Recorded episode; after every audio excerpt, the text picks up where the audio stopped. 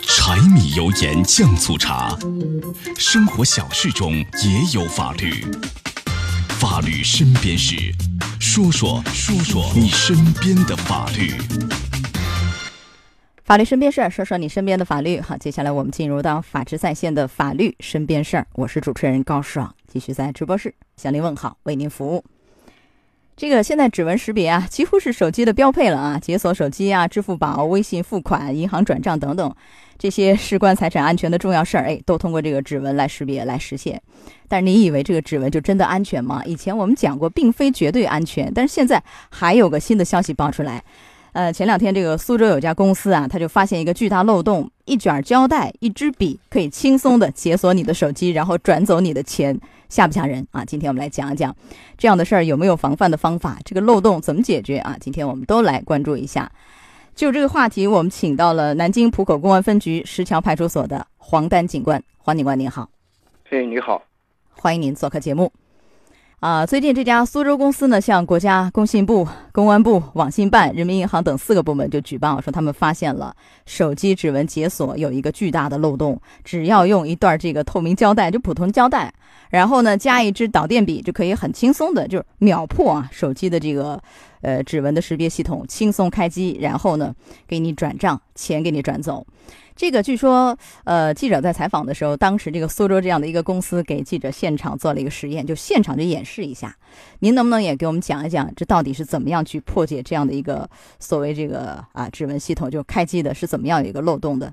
它是分四个步骤。第一个步骤，工作人员先拿来一段透明胶带加一支导电笔，他呢是用导电笔在透明胶带上画上一些图案。当然啊，这个第一个步骤啊它的前提是，呃，之前工作人员已经把呃手机的指纹解锁全部都设置好了，就是用大拇指已经设置成它的指纹解锁的专用的一个一个拇指了。步骤一完成以后。他就把图案，然后对准这个手机指纹解锁键，将透明胶带贴在手机上，然后工作人员将大拇指按在指纹解锁键上，将手机开屏锁屏，反复三次以后，再将手机调至锁屏状态，然后最后这个工作人员把食指又按在指纹解锁键上，这个时候他用左手大拇指，呃，设置成功的这个解锁啊，他居然用这个食指啊也可以把它解锁了，然后随后啊，他又用其他的八个指头也能够很轻松的就把这个指纹解锁给解开了。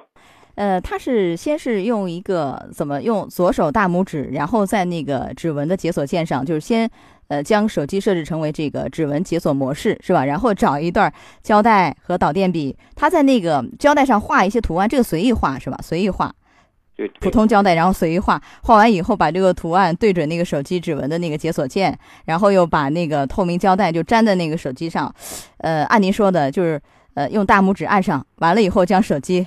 呃，开屏锁屏反复三次以后，就就 就能打开了。这挺悬的，我我还没有想明白是什么样的原理。稍后您给解释一下。哎，我问一下这事儿。据说，因为当时那个演练的那视频我也看了。据说啊，呃，他拿一个什么海绵的清洗布按在那个手机指纹解锁键上也可以成功解锁。完了以后拿个橘子皮，其他的一些材料，只要按在那个手机指纹的解锁键上，就都可以把这个手机解锁成功，是吧？用。其他东西替代也可以是吗？对的，是这样的。那那它这个破解方式啊，任何品牌的手机都可以打开吗？对，这个破解方式对任何品牌手机都是适用的。哦，这个无一幸免是吧？对，不管什么品牌，那当然这个就很可怕。一方面信息泄露。另一方面，像前面一开始我们说的，那你的这个钱财在里头，你的这个，因为有指纹支付嘛，你的钱款很容易给人转走啊，这就非常非常危险。而且现在你像微信、支付宝，包括银行的手机账号等等，都采用这样的一种指纹的这种支付和转账方式，所以这个风险就非常非常大。那为什么可以做到随意解锁？就我还是有点没太明白您刚刚讲的这个他实验的这样一个案例。为什么什么样的原理能把这个啊指纹解锁给解开，然后把钱给转走？就我弄一个胶带，我弄一个导电笔画了画，怎么按上去又反复的这个开屏锁屏就能解锁得了吗？您给讲一讲。嗯，我们的手机呢，把这个设置成指纹解锁模式以后，就是用手指啊，然后再次按在解锁键上时，系统将采集到的图案信息和数据库里面的图案信息进行对比。如果达到了手机软件当初设定的相似度，它就可以成功的将手机解屏。那也达不到相似度啊，一个是指纹，刚开始一开始我输入的这个指纹在它数据库里头，然后后来我是用那个胶带随便画的画，这两码事儿，怎么能够怎么能够识别得了呢？是本身这个软件就有问题吗？还是什么样的原因在里头？手机的指纹识别呢，它一般呢不是像我们想象中百分之百比对一致才能够验证通过的。呃，有些手机软件它这个比对啊，有的只要达到百分之二十左右就可以了，它这个相似度啊是非常低的。那也不安全啊，不靠谱啊，不是吗？百分之二十的相似度就能打开这个指纹解锁？对，相似度低的话，呃，一方面给我们手机的使用实际上是带来了方便，但同时呢，也给我们的安全带来了很大的隐患。哎呀，这个今天通过这样一道节目，大家知道，因为原来我们都以为是一定是百分百和我的这个指纹是吻合的，才能够解锁，才可以转账，才能识别成功。但其实不是百分之二十相似度，又不明白了。你这个前期我输入到你的系统里的我是我的指纹，然后你弄了一个胶带画一点图案画就往上去覆盖，也录入它的系统，这怎么会有百分之二十的相似度呢？我觉得百分之一的相似度似乎也没有啊。怎么样解释这个问题呢？他当时胶带我们不是在实验中嘛，是用那个导电笔画了图案，然后贴在这个解锁键上面的。嗯，我们记住，然后再次用手指，然后按键的时候，通过传感器，手机就会生成新的指纹图像。然后新的指纹图像呢，就等于导电液图案，因为导电笔画在这个这个胶带上面的，实际上就是导电液图案，然后再加上机主手指指纹，就形成了这样一个混合的一个一个指纹。然后在机主连续锁屏，在指纹解锁开机以后，因为它这个智能手机啊，它都有学习功能，很灵活的就记住了新的带有这个导电液图案的这个混合起来的一个指纹图。嗯您这么一说，我有点明白了。因为为什么要三次就开屏解屏是吧？开锁解锁就这个反复的去试去按，实际上就是通过你的那个，因为你不是画了一个图案吗？然后用它的那个导电笔，就实际上就是把它这个信息和机主的这个指纹就混合混合生成了一个一个图案，然后这个手机它的系统就记住了，记住以后，所以你当再用这样的一个所谓的这个导电图案往上一按的话，那它就就能识别，因为百分之二十的相似度就可以打开。是这个原理吧？对，是的。那就真的太吓人了，就感觉到，比如有人他利用这个修手机的时候来给你贴个指纹贴，来盗取识别。你比如说，因为他那个指纹贴是防手汗的，贴上去以后会发现不怎么好用，然后他会跟你说，呃，你重新再录入一遍指纹。如果你按照他那个重新再录入一遍指纹的话，那是不是就中招了？是不是这个问题？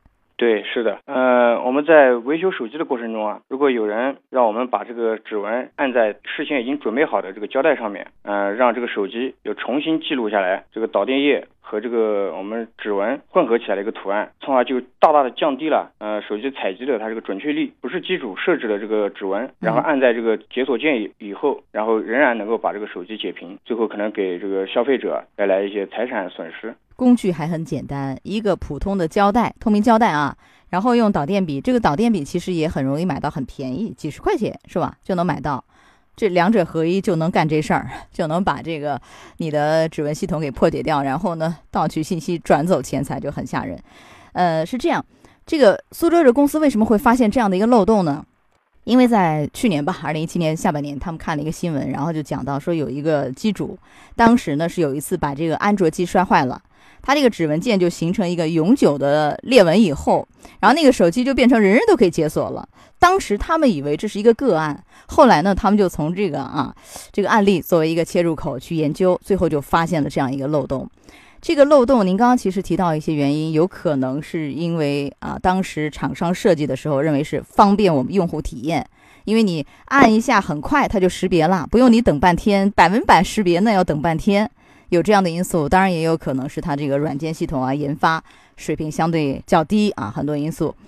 呃，这一块据说是有关方面已经去反映了，因为已经向国家工信部、公安部、网信办、银行等等啊去举报了，相关部门也会采取一些措施。好，您给讲一讲怎么样去防范，如何防范这类这个漏洞？因为现在是一个技术方面的问题，那么在。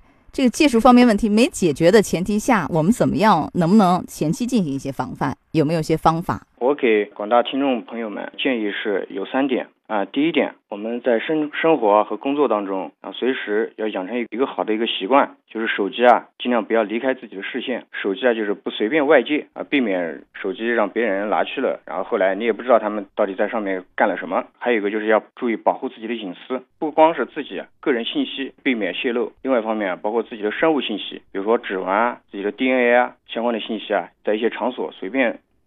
随便就是留给别人，啊，随便随便留给别人，就是当别人需要，比如说需要按个指纹，你就要提高警惕了。这个不要轻易给别人，是这个道理，不是说我们大家想的，我戴个手套到哪儿去保护好我的指纹，这可能还没有到那个程度，是吧？对，啊，这个意识形成了，可能就可以大大降低啊，呃，受骗或者是受侵害的这样的一个风险。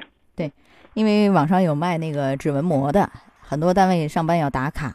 有人觉得我迟到了啊，或者说我今天来不了，就我弄一个指纹膜，让我同事谁谁谁帮我打一个卡，这个千万不要去买，不要泄露，因为你要去定制你的指纹膜嘛，等于是你把你的指纹信息啊，最宝贵的个人信息就给了别人，那这个有可能将来，哎，因为很多地方都是要用到的。会有这样的风险，所以不要采用这样的方式。还有没有？第三点就是，我们大家都经常习惯用网银或者用支付宝，避开啊，就是用手机这个指纹解锁的，就尽量用一些比如输密码的方式啊。当然，密码它也有风险，那就是我们要勤换密码，密码呢也不要设置的太简单。还有就是建议大家在现在有这个漏洞的情况下啊。尽可能关闭支付宝和微信的指纹支付功能，现在是最好是关掉。我的感受啊，好，说到这儿，我们稍事休息，马上回来。法治在线正在直播，高爽制作主持。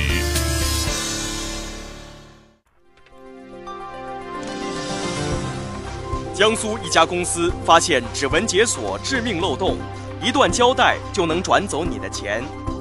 法治在线。民警教你防范技巧。好，黄警官，我还想问一下，因为好像据说除了这个呃苏州这个公司爆出这样一个漏洞以外，还有其他一些问题。你比如说，手机银行就手机上的网上银行，这个其实也是有漏洞、有风险的，是吗？你给讲一讲。对的，很多品牌的手机厂商，他们为了节约成本，在手机里面啊，它并没有一些单独为机主开设保险箱。一旦手机被植入木马病毒，这些存在手机里的机主信息、机密的信息啊，就会成为裸奔的信息，可以随意被盗取。呃，也就是说，原来按照规定，它是应该在额外。在手机里设一个所谓的保管箱、保险箱的，就把一些比较机密、私密和重要的信息就放到那个保险箱里。然后，如果说有一些木马病毒啊、其他的一些黑客攻击啊，攻击不了那个保险箱，相对是安全的。呃，您的意思是，他为了节约成本，这个就没有省去了保险箱的问题，所以人家就很容易木马病毒侵入，是吧？黑客入侵就有这个问题，是吗？对的，这些机密信息按照正常的要求是要在手机里单独开辟一块很安全的私密空间，也就是相当于在一个银行里面啊，我们会有一个保险箱，即使手机被植入木马病毒，这些机密信息也不会被盗取。呃，那你这样啊，就我们怎么怎么去防范这方面的风险？因为可能我要用手机的网上银行，很多人会用，那我怎么知道就我这个？我这个手机运营商也好啊，或者这个厂商也好，有没有给我设这样的一个保险箱？我自己也没法看，没法判断。那我怎么样去防范这个风险？所以啊，我们在使用手机网上银行的时候，一定要事先检查一下自己的手机里面是否设置了这个保险箱。如果我们无法确定，我们最好就不要在手机上使用网上银行了。不要在手机上使用网上银行。呃，如果没法确定它是不是有额外的保险箱的话。在网络上去上是吧？其他一些相对有保障的这个，比如网络渠道去上啊。好，到这儿结束我们今天的法律身边事儿，也非常感谢黄丹警官。好，黄警官再见。好，主持人再见，听众朋友们再见。法治在线，高爽制作主持。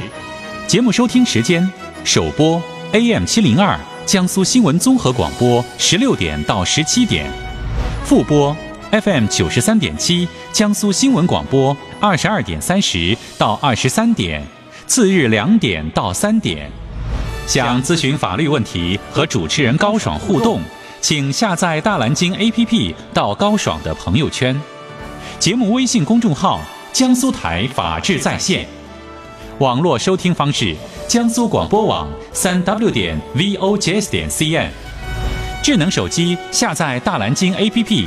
或者蜻蜓软件搜索江苏新闻综合广播法治在线，可随时收听。